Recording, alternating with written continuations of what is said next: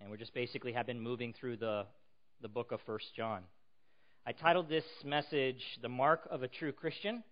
The mark of a true Christian, which is love for one another. Love for one another. The mark, the identifying characteristic of a true Christian, one of those identifying characteristics is that they have a love for one another. I was thinking about that. And as we'll see as we get through the text, it's a, it's a special type of love. It's a, the same type of love that Christ had for his people sacrificial love. And I was thinking, where else do I read about that type of love in the Bible? I read about that type of love in the Bible and that command to have that type of love in Ephesians 5, where husbands are commanded to love their wives as Christ loved the church. I was thinking about all of that, and, and then I saw this story. I thought that's an, this is an interesting story of, that really contrasts all that. So I thought I would share it with you. The story goes like this a, a woman was arrested for shoplifting. And when she went before the judge, he, he asked her, What did you steal? And she said, A can of peaches. And the judge asked her, How many peaches were in the can? And she said, Six. So the judge said, I'm going to give you six days in jail. One day for every peach that was stolen. And before the judge could pronounce his judgment upon this woman, the husband stopped, stopped the proceedings, and he spoke up. And he said, Judge, she also stole a can of peas. Careful, men.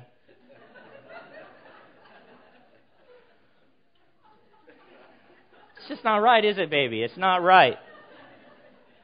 That is not love, brothers. That is not the type of love we are, we are talking about this morning. Let's look at this love together. Let's look at it. Let's read from God's Word. 1 John chapter 3, beginning in verse 10. Just let your eyes follow along with me. The Apostle John, writing to his Christian readers, By this it is evident who are the children of God and who are the children of the devil. Whoever does not practice righteousness is not of God, nor is the one who does not love his brother. For this is the message that you have heard from the beginning that we should love one another. We should not be like Cain, who was of the evil one and murdered his brother. And why did he murder him? Because his own deeds were evil and his brother's righteous. Do not be surprised, brothers, that the world hates you. We know that we have passed out of death into life because we love the brothers. Whoever does not love abides in death. Everyone who hates his brother is a murderer, and you know that no murderer has eternal life abiding in him. By this we know love, that he laid down his life for us, and we ought to lay down our lives for the brothers. But if anyone has this world's goods and sees his brother in need, yet closes his heart against him, how does God's love abide in him? Little children, let us not love in word or talk but in deed and in truth. So this morning, if you're new with us, you can pop open that bulletin that you might have in your lap, and you can look inside. And on the left side, there's an outline that you can use to follow along. And like I said, I'm not going to repeat everything for sake of time that we said last week, but we did start this message last week, so there'll be some things that are left out. You can always go back and, and listen to that online. This morning, we're going to consider two facts about Christians so that we understand what a child of God should really look like. A very simple outline. And that first fact is true Christians are not characterized by Cain's hate. They are not characterized by Cain's hate. The second one is true Christians are, on the positive side, characterized by Christ's love. So let me remind you of just a few points that we talked about last week. First John, the letter, First John, helps clearly establish who is and who isn't an authentic Christian, a genuine Christian. And that's what we've been talking about as we've moved through this letter. And John does that by pointing out differences in belief, what one person believes about Jesus Christ specifically, and between and behavior. So the differences in belief and behavior between the children of God and the children of the devil. So, reading through 1 John, you'll see that the children of God do this and do that, believe this, believe that. And in contrast, the children of the devil do this and do that, or believe this or believe that. Beloved, I've said this before. People may claim, they may profess to be Christian, but according to the Apostle John, according to this letter, and other places too in God's Word, if there are not certain things true of their life to some degree, then their claim is invalid. Their claim is false. Their claim is a lie, according to John. Not according to me, but according to the Apostle John. If there are not certain things true of their life. In other words, to be a Christian means there's going to be something different about your life, something very different, very distinct. You will be separate from the world. You will be holy, not perfectly, but you will be holy as your Father is holy. And one of the things that John says should be true of Christians, should be one of those characteristics, is love for other Christians. And we talked a lot about that last week. We're not speaking here general type of love. We're not even here talking about love for your spouse or love for the world or love for your enemies, but in this case specifically, love for other Christians, love for people in the Christian community. If a person claims to be a Christian, but they do not love other Christians, they are not of God. It's that simple, and that's what John says in verse 10. It's that simple. It's that simple. In fact, because of the evidence of love for one another that the Apostle John witnessed among his readers, John was able to confidently say in verse 11 that we just looked at in chapter 3, we know that we have passed out of death into life. We know it. We know it. We, meaning we, John and his Christian readers, have been truly saved. We talked about that phrase, passed out of death into life, last week. Our love for one another as Christians, beloved, is proof that we have left the realm of spiritual death and separation from God, and we have entered into the realm of spiritual life and fellowship with God, union with God. That is made evident by our love for one another. The bottom line is you can spot a genuine Christian because he or she truly loves God, but also loves the children of God, those who are born of God that is other Christians. And we see that again in 1 John chapter 5 verse 1. So, the first point though that we come to here in the outline, that was kind of all review from last week, is true Christians are not characterized by Cain's hate. And we started to look at this last week, but we're going to dive back into it again. So look back at verse 12 of 1 John. And this is what John says We should not be like Cain who was of the evil one and murdered his brother. And why did he murder him? Because his own deeds were evil and his brother's righteous. So here we go. In stark contrast now with the brotherly love, the brotherly love that Christian people should have for one another. He's making a contrast. John saying true Christians should not resemble Cain. Okay? They should not resemble Cain. They should not be like the one who slaughtered his brother. We talked about that word last week. Murdered is actually, that word really means butchered or slaughtered. It was the same word that they used when they would sacrifice an animal in preparation for offerings unto God. Slaughtered. Maybe even cutting of the throat is the picture there. This is what Cain did to his brother Abel. But I don't believe John's point in bringing up Cain is to tell his, read, his Christian readers that they shouldn't murder each other. I mean, think about that. Is that really, is that really John's point? Hey, listen, you should love one another. Now, don't go around, you know, slicing each other's throats. Don't be murdering each other like Cain murdered his brother Abel. I don't, I don't think that's the point because I don't think that point would have to be made. Does any, would any Christian go, whoa, I didn't know I shouldn't have done, I didn't know that. I will put my knife away. Sorry, sir. No. That's that would be rather ridiculous. Rather, he brings up Cain's murder, this picture, as an illustration, as an example of someone who clearly had no love for his brother. No love for his brother, demonstrated by the fact that he violently took the life of his own flesh and blood. He took his life and he did it in a violent way. And I believe that, that John raises this issue of Cain, brings up this illustration really to ask and answer a question, which he gives us here in the text. And why did he murder him? Don't be like Cain, who was of the evil one and murdered his own brother. And why did he murder him? And why did he murder him? Now, before we look closer, let's turn in our Bible, or at this whole text, this whole issue. Let's turn our Bible to Genesis chapter 4 for a moment. We'll read quickly about what took place between Cain and his brother Abel, in case you're not familiar with the story. Genesis chapter 4, it's page 3 in those blue Bibles, if you're using one of those. And we'll be reading verses 1 through 10.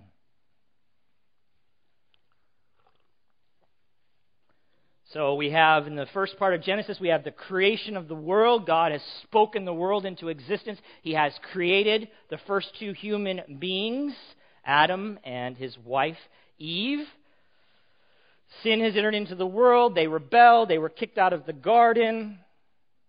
And now in chapter 4, we are told of Adam and Eve coming together and conceiving a son.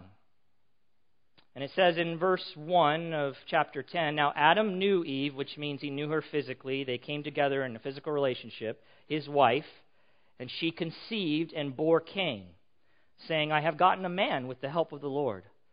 And again she bore his brother Abel, two brothers, Cain and Abel. Now Abel was a keeper of sheep, and Cain a worker of the ground.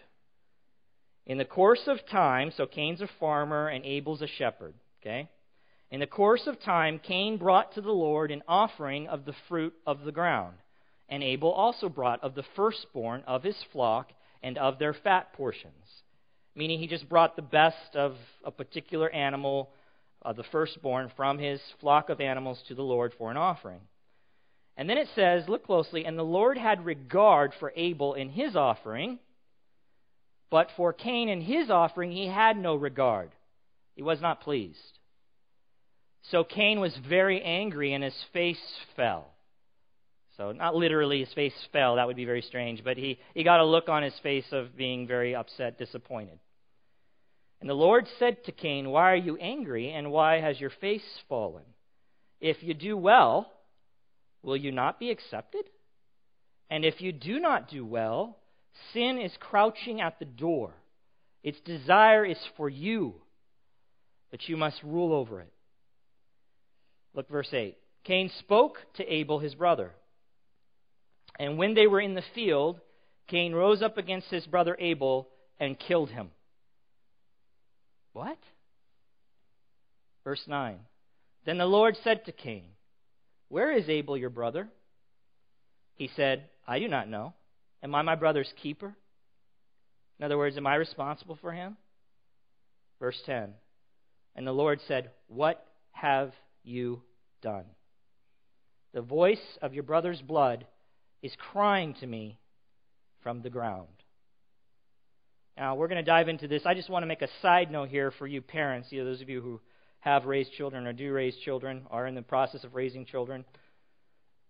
Just a side note two brothers, same family, same environment, same upbringing, one mom, one dad, no violent video games, no violent movies, and yet one is a murderer.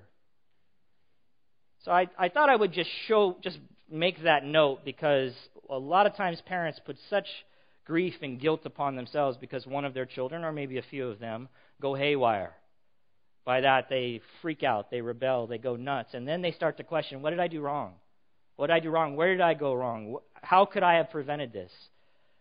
It doesn't mean that we shouldn't be diligent as parents in bringing up our children in the ways of the Lord and instructing them and teaching them, but beloved, people are sinners. People are born sinners. And here you have a perfect example. There were no you can't blame evil internet. You can't blame the violent video games. You can't even really blame the parents because Abel was a good kid. And yet Cain turned out to be a murderer. Just a side note.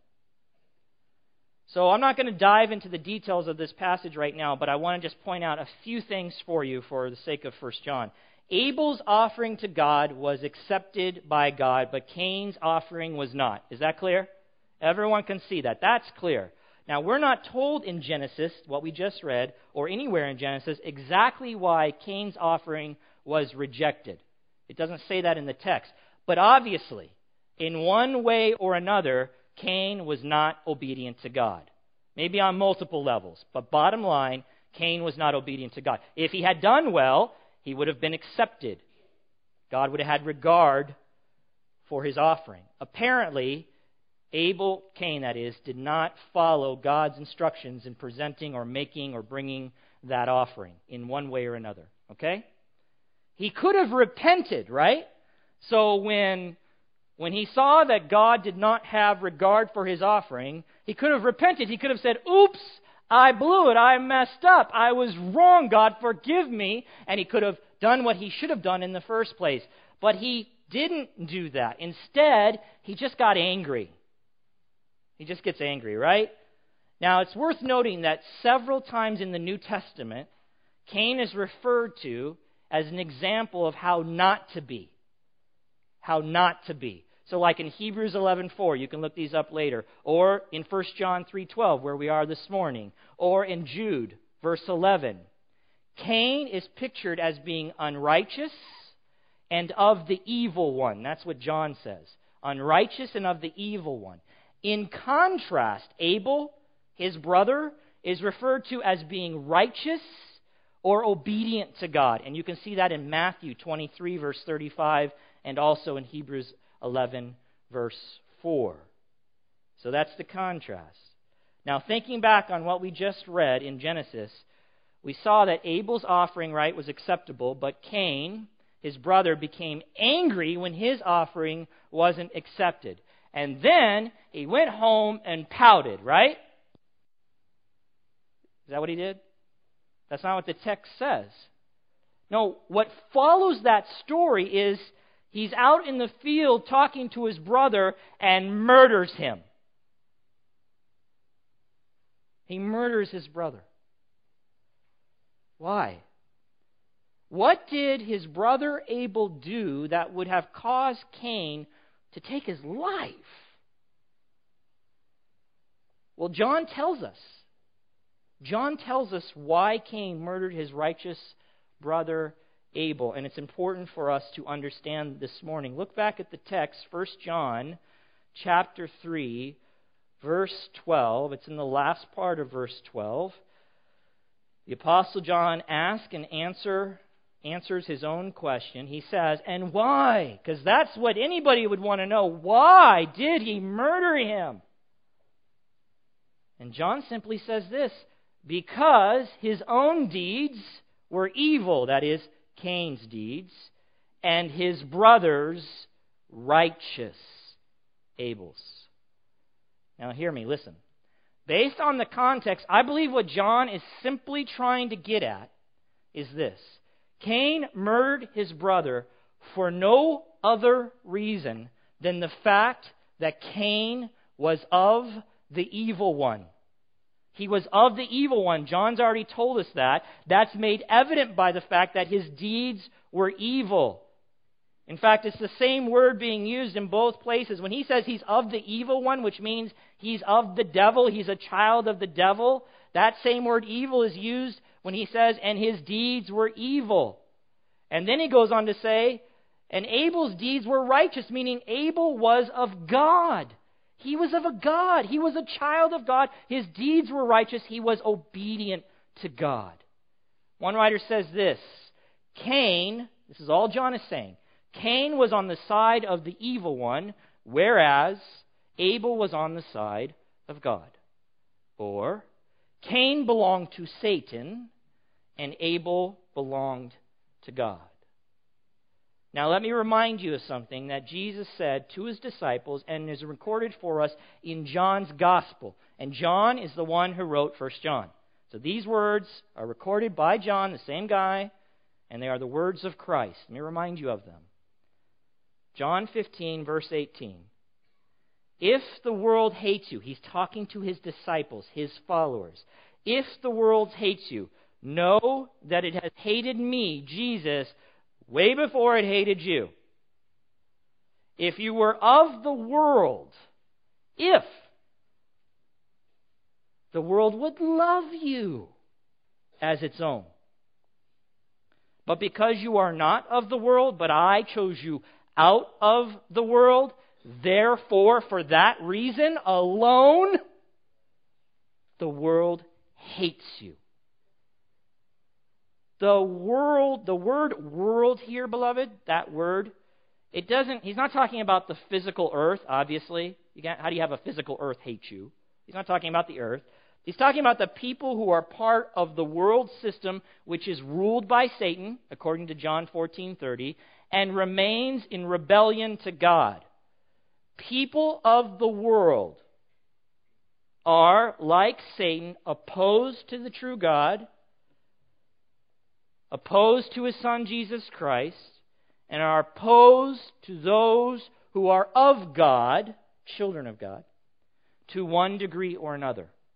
They are opposed to them. They despise them. They hate them. They despise true righteousness, and they despise those who practice true righteousness. That is, the children of God. One writer puts it this way Christians are to the world what Abel was to Cain. Christians are to the world what Abel was to Cain. Abel did nothing to incite Cain to murder him other than the fact, other than the fact that he obeyed God and practiced righteousness. That is why John goes on to say then in verse 13 of chapter 3, it all flows now when you get to that verse. Do not be surprised. Look back at the text. Do not be surprised, brothers, that the world hates you. That the world hates you. Why would the world hate them? Why, why would the world hate, and he's talking about brothers, he's talking about Christians, why would the world hate them? Because Christians, as he's been describing over and over again, Christians are people who are of God, who are his children, who happen to do something. They practice righteousness. They practice righteousness. We saw it in this set here in chapter 2, verse 29. Those born of God practice righteousness. We see it again in chapter 3, verse 10. I mean, the one who doesn't practice righteousness is not of God. It is the children of God who practice righteousness, who obey God, who live for God. And for that reason alone, the world hates them. They are characterized by living for and obeying God, that is, Christians. Remember, that is a God who is holy, a God that hates sin, who hates disobedience or rebellion in any way and in every form. And the world cannot tolerate the presence of righteousness. It is an irritant, hear me, it is an irritant to their sinful, rebellious hearts, like sun to vampires. Now, I'll have to explain for some of you because you are messed up in your twilight theology, whatever you want to call that. I am sorry, but when the sun hits a vampire, he does not sparkle like diamonds. That is a lie. He melts. Does anybody know what I'm talking about? Come on, some of you out there with me. That's right. He melts. He dissolves on the spot diamonds. dumb, just dumb. But anyway, that is what it is like. Righteousness to the unrighteous is like sun to a true vampire. He avoids it, he hates it, it crushes him, it is an irritant to him. And beloved, it has been that way from the beginning. For all of history, it has been that way, going all the way back to Genesis, and it continues to be true that we see the children of God persecuted and hated for no other reason than they are practices of righteousness or ones who obey. That's a bad word, but ones who obey God, who follow after God. And they're hated by the children of devil because of it. One writer says, like Cain of old, like Cain of old, the world in its alienation from and opposition to God cannot tolerate the presence of righteousness. Now, beloved, listen to me. Listen. We're not talking about moral living or polite behavior. Okay, that's when I talk about true righteousness, as the Bible talks about true righteousness, that's not what I'm talking about. I'm not because the world will tolerate moral living to some degree. They'll put up with that and they'll they're okay with polite behavior to one degree or another. What they're not okay with is a person who lives their life in subjection to God. A life that bows to God's rule. A person who calls Jesus Lord and Savior and lives as if they actually believe that. And in that life, the only thing they can see is Jesus and Jesus and Jesus over and over and over again. And they're living in rebellion to Jesus. And all that does is remind them of who they are and where they are with God. Disobedient, rebellious haters. And therefore they hate the children of God. And we see this over and over and over again. I was watching some video on YouTube. This was a man who was just standing out on the street in a parade. It was a, a gay pride parade in one of our cities here in America. So they were doing what they do. And this man was simply trying to preach. He was just kind of preaching right there on the corner. And as this goes by, the people are walking by. He has bottles thrown at him. He has people throwing his literature all over the place. He has people cursing at him. He has people saying all kinds of things that are that we shouldn't even hear. Right, so that's the obvious. You see you see that. Why? I mean, he's just a man out there talking about Jesus. Why are they so upset? Why are they so upset? And I think you'll see this more when someone is living and more committed to their rebellion to God. So, to the degree that the rebellion exists, they'll have even a harder time with the righteousness expressed in the people of God. And to the degree that the people of God are living for God and expressing Jesus Christ, then they will experience this more. You know why we don't probably experience this as often as we should?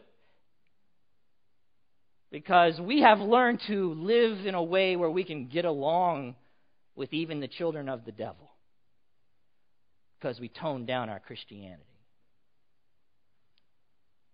Think about that. We tone it down. We've learned to, to interact in a way where we don't get anybody upset.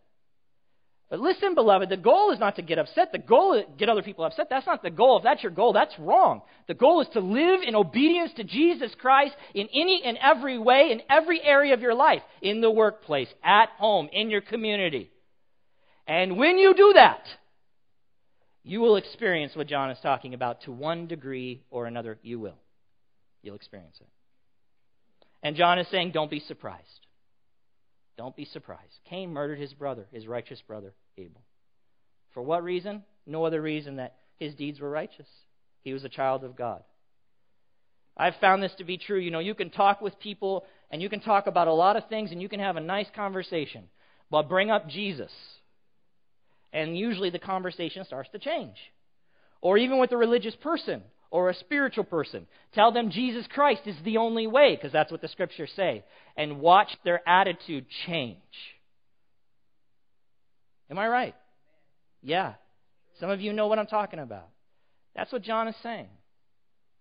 Now, I could say more on that, but what, what John is trying to get at is that the child of God, the child of God is no longer a person who lives in opposition to God.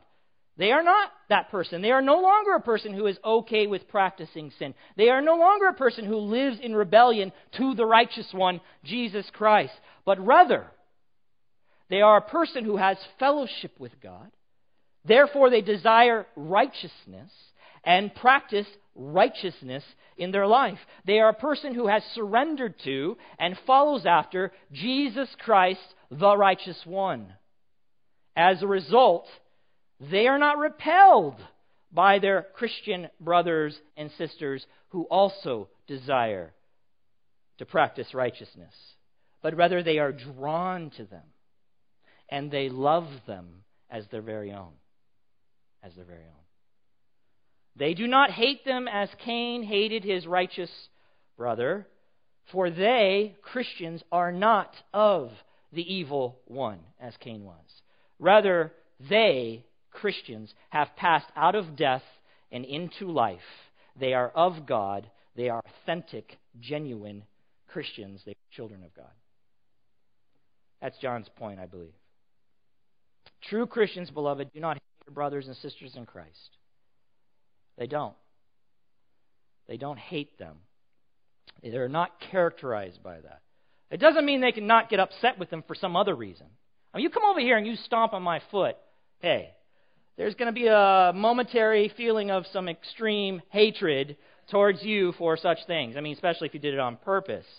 But we're talking about if I just hate you for the fact that you're a child of God, there's something wrong. If I am bothered and irritated by the fact that you practice righteousness, you proclaim Jesus Christ, you live for Him, there is something wrong. Because true Christians do not hate other Christians for that reason. They do not. They're drawn to them. They're drawn to them.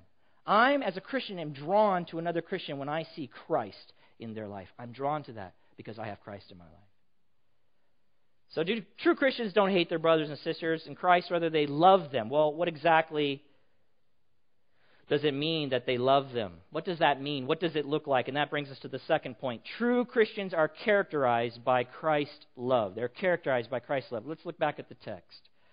By this we know love. Verse 16, chapter 3. By this we know love, John says, that he laid down his life for us. He's talking about Jesus and we ought to lay down our lives for the brothers. But if anyone has the world's goods and sees his brother in need, yet closes his heart against him, how does God's love abide in him? Little children, let us not love in word or talk, but in deed and in truth. John turns now from talking about hate and focuses in on love and he uses Jesus Christ now. He used Cain as one illustration, a negative example. Now he uses Jesus Christ as a positive example, the perfect illustration of what Christian love for one another should look like. And John is saying, we know, we as Christians know personally what love should look like. Because we have a perfect example of it in the historical event of Jesus' death on the cross on our behalf. Jesus gave up his life, beloved, not as a victim. Not as a victim. He didn't get caught up in what was going on in Rome and just fall under their power. He wasn't a victim. He willingly, knowingly, and in control gave up his life in order to save sinners and reconcile them to God. That's what Jesus did. Jesus' death was love on display. It was love on display. A love that went the distance. A love that was willing to sacrifice greatly for the sake of others. And beloved, Jesus' love was not simply sentimental, not just emotional, nor did it only express itself in words I love you. It went beyond all that. It was made very clear for all to see by what Jesus did, by what he did, by his acts. Loving us, Jesus laid down his life for us, Christians. And John says it is this type of sacrificial love that Christians ought to have or manifest toward one another. It is a love, beloved, that is willing to surrender, if necessary, even one's life for the sake of their brother or sister in Christ. Did you hear that? That's the kind of love it is. One writer says it this way It is a love that is prepared to meet the needs of others, whatever the cost, in self sacrifice. In whatever the cost. Just as John said, and we looked at this many weeks ago, just as John said in 1 John, in 1 John chapter 2 verse 6, that whoever says he abides in him, whoever says he's a Christian, ought then to walk the same way in which he walked. Who? Jesus Christ. So if you say you're a follower of Christ, you say you're a believer, you say you're a Christian, then it ought to be true that you walk just as he walked. Well, here again, whoever is a child of God, a follower of Christ, ought to then love one another as Christ as Christ loved us. The Christian, the follower of Christ, according to John, is morally obligated. That's what he's saying. They are morally obligated and supernaturally empowered. We know that from other passages. Supernaturally empowered and motivated by God to love this way. To love this way. To love as Christ loved. To love his brother or sister sacrificially. Love that goes the distance. That is why John can so confidently say in verse 10 that the one who does not love his brother, the one who does not love his brother, they're not of God. That's what John says. That's why he can say that. One writer says this God loves those who are his, and you, as a Christian, will love those who are his as well. This is not merely a duty. This is not merely a responsibility. This is an evidence of the presence of God, who is love, living in your life. Of God having shed his love abroad in your life. Of God having placed his Spirit there, who is manifestly producing love. That's what John is saying. Look at verse 17 of chapter 3. Then he goes on and says, If anyone has, but, if anyone has this world's goods and sees his brother in need, yet closes his heart against him, how does God's love abide in him? John now presents a very practical, hypothetical, to further make his point that Christians, true Christians, authentic Christians, genuine Christians, they love other Christians. They love one another. So he says, if a person observes and discerns, he just gives this hypothetical. If they observe and they discern, they understand that a member of the Christian community is in need. They're in need. And that person has the material means, that's what it means here, the material means to meet or take care of that need. But instead of doing that, that person closes his heart against that person in need, turns his back on him, and refuses to extend any compassion to him John says, How exactly then can it be true that God's love dwells in such a loveless person? And John doesn't answer that question. He doesn't answer it because the question is rhetorical. It's rhetorical. Thomas mentioned that earlier today. It's a rhetorical question, meaning is it is asked in order to make a point without expecting a reply. He's just making a point. The, que- the answer to the question is obvious it doesn't exist. It's the whole point. That type of heartless behavior cannot be the behavior that characterizes a Christian. It just can't.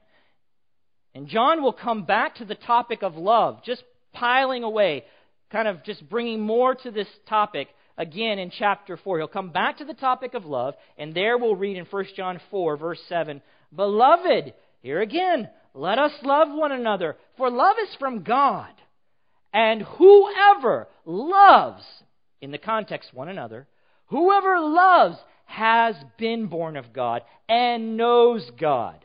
Verse 8 Anyone, no exceptions, anyone who does not love, this is what John says, does not know God because God is love.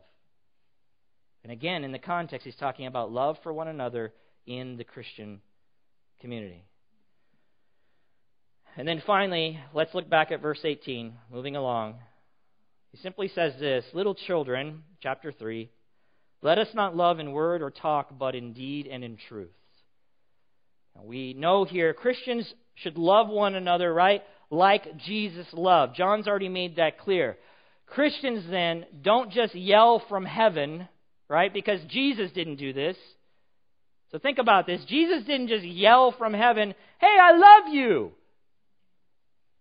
And he also didn't send someone else to tell us that he loves us. And he didn't just write a note in the sky. He could have done all these things. He didn't just write a note in the sky to tell us that he loved us, right? But he demonstrated and proved the reality and sincerity of his love by leaving, by personally leaving the glories of heaven and coming to earth to ultimately die a cruel and humiliating death on the cross to save rebellious sinners. It is by that loving act, by that deed, that you and I, as Christians who have experienced that love personally, know love, truly know love. It is by that act. And so John is saying, Beloved, our love for one another, it has to be lived out or expressed in real and meaningful ways. If our love, excuse me, for one another is only verbalized, if that's the extent of our love, I love you, brother. I love you. If that's the end of it, then the proof for us being genuine Christians is weak at best. It's weak at best. Right? I mean, we can talk about I talk about this in marriage counseling and such, but a woman, I think a man does too. I like to hear it, but a woman especially wants to hear her man say, "I love you." I'm using general terms now. Maybe you're a woman who doesn't like to hear that. That would be weird, but or different. Maybe I shouldn't have used that. That'll offend somebody. But it, normally a woman wants to hear, I love you from her man, right? But more than that, she wants to experience that love. She wants to know that he loves her, and she'll know he loves her by what he does for her, for what sacrifices he makes for her. That's the woman who truly knows her man loves her. It isn't just, I love you, honey. That's good. That's a good place to start. It isn't just notes, those are good too. But it's love lived out in real and meaningful ways sacrificially. Well, how much sacrifice does it take for you and I to say, I love you to one another? For some of you, I know it takes a lot. So that's a good place to start. but how much sacrifice really does it take? But to lay down your life in one way or another for your woman or for your man, right? That's love. That's what we're talking about. That's what John is saying. Don't let it just be in word and talk. Let it be in deed and in truth and sincerity and genuine love. And next week, we're going to pick right up from verse 18. We're going to pick right up from here, and we're going to go right into verse 19 because, listen, 19 follows 18. Well, you guys are sharp this morning. But I say that because 19 is connected to 18 because he says in 19, by this, by what, John? By the fact that our love is more than word or talk, but it is in deed and in truth. By that we will know, we shall know that we are of the truth and assure our heart before Him, that is God. It is the reality of love for one another expressed in more than just words, beloved, that not only proves to others that we belong to God, but assures us and assures our heart that we truly are children of God and that John's readers might be assured of having a genuine relationship with God is one of John's reasons for writing this letter. That's what he wants them to have. He wants them to have assurance that they truly are children of God. And when the child of God is told, love in this way, the child of God is motivated to love in that way, and the child of God is the one who finds the power because Christ is living in them to love that way. And as that happens in their life, it is just a confirmation to them Wow, that's not me. I'm not about sacrificing. I just saw Jesus at work in my life, and it confirms to them they truly are a child of God. We're going to talk more about that next week. Now, let me make a quick application before we have communion this morning, try to tie this all together. Loving one another like Christ. Let me just say this real quick. I thought about this on the drive over here. I think what typically happens with many things is we immediately think of somebody else when we're being instructed from the scriptures. So instead of thinking about ourselves, we say, you know, yeah, Bob, he doesn't love one another like Christ loves. Oh man, my husband doesn't really love one. That other Christian member, boy, they really need to get with this. I hope they were listening because they certainly don't sacrificially love me. Listen, I think it would be better for us as a body and for you as an individual to just let this sit with you. All right? Just let it sit with you. Do you, do you, do I, do I love like this? And to the degree that I do, can I love more like this? And how can I? And in what way? And am I looking to love like this, my brothers and sisters in Christ? Am I looking to extend myself and sacrifice myself on their behalf? Looking for nothing in return. Not doing it to get something. Not doing it to make them like me. But just doing it out of pure, unselfish, Christ like, devoted love. For them. For their benefit. See, our sin gets in the way of this, right? Our selfishness gets in the way of this, this instruction, of this command. So when I say Christians are characterized by loving one another as Christ loves, oh, it's not perfectly. Oh, wow, sweet it would be if it was perfectly, right? Can you imagine how awesome that would be? I would have no more counseling sessions if this was true. If people were really loving one another as Christ loves, sacrificially laying themselves down, I would have nobody upset because they would just be extending themselves and forgiving one another and loving one another and pouring it out on each other. Wouldn't that be great?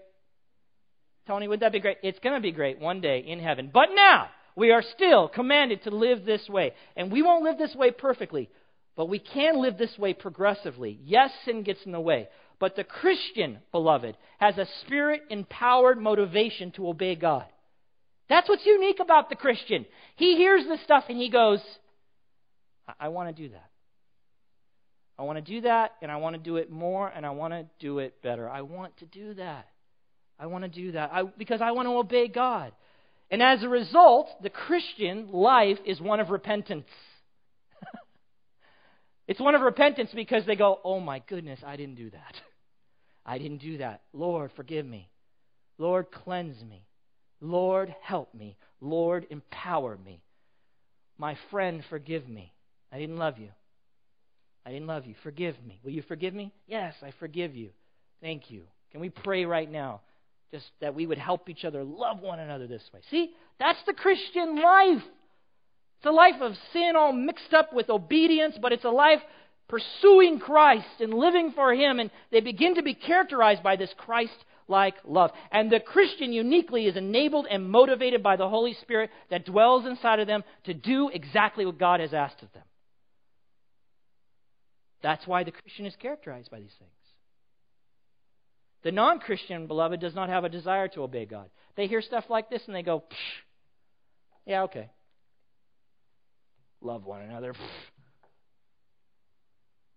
Maybe, you know, if I get around to it, if I think about it, maybe I'd give my love to someone else. What?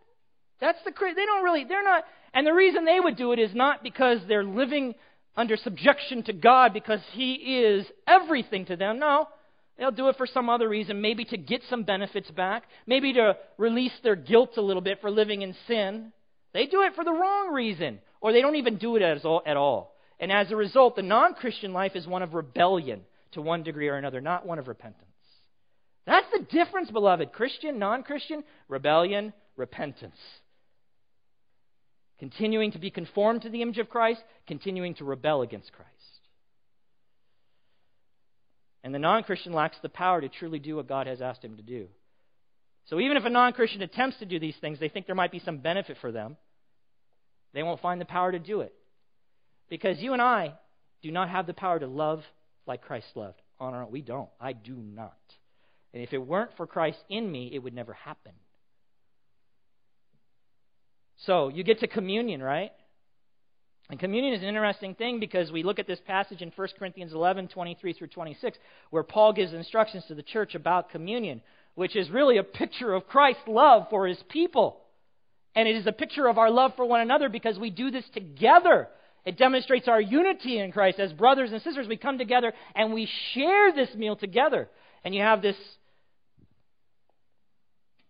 this bread, this little piece of cracker, whatever it is, and this juice. And we know that Jesus says these things are representatives the bread of, and the cracker of my body given for you, and the juice, my blood poured out for you, my very life given up for you on the cross. That's love. That's what we celebrate. We celebrate love. Here's what's, here's what's so ironic. When you look at 1 Corinthians chapter 11, if you read just a little bit up before that, there was, there was not much love going on in the church. Paul had to rebuke the Corinthians. They were coming together and they were just having a feast as they, before they would celebrate this meal, just having a feast. Nobody was waiting for each other. And the rich in the church were even pushing off the poor, not even providing anything for them, kind of putting them in their corner. Is that crazy? And so Paul rebukes them. Paul rebukes them for their lovelessness toward one another. Now, if they're truly Christian, they will repent. Right? Because that's the Christian life. They'll repent. They'll go, This is no way for us to behave one towards another. And that's the Christian life. God calls us to obey Him. God calls us to be holy. God calls us to love one another as Christ loved. And we see ourselves failing in these areas if we're honest. We fail but then we repent. Turn to God and find in Him the power to truly live that way. And it changes everything. It makes the Christian community different from any other community on the face of the planet. So, as we celebrate communion this morning, brothers and sisters, and this is for you if you're a Christian. If you're not a Christian, do not partake. This meal is not for you. It's a celebration for those who are children of God, who know Jesus Christ as their personal Lord and Savior. If you have any questions about that, or you're not sure you're a believer, or you're not sure of anything I'm saying this morning, I would love to have you come talk to me after the service. Love to speak with you. But this is this is your meal. This is our meal. And as we partake of it together, the elements will be passed out. We ask that you wait until everyone has the elements, and then I'll get back up. We'll partake together. As these elements are passed out, would you just think about the message this morning? Spend a few minutes thinking about this. If Christ so loved us, and here it is, as we celebrate it, then we ought to love one another. And are we doing that? And if we're doing it, great. Can we do it more? Can we excel, as Paul tells his Christian readers? Excel in these things, excel in loving. Do it more. Let me pray for this, these elements. Father God, I thank you for your instruction, for your word. I thank you for your people, for your church. I thank you for gathering us together. I thank you for the people that are here this morning. I thank you for the new people that are here this morning.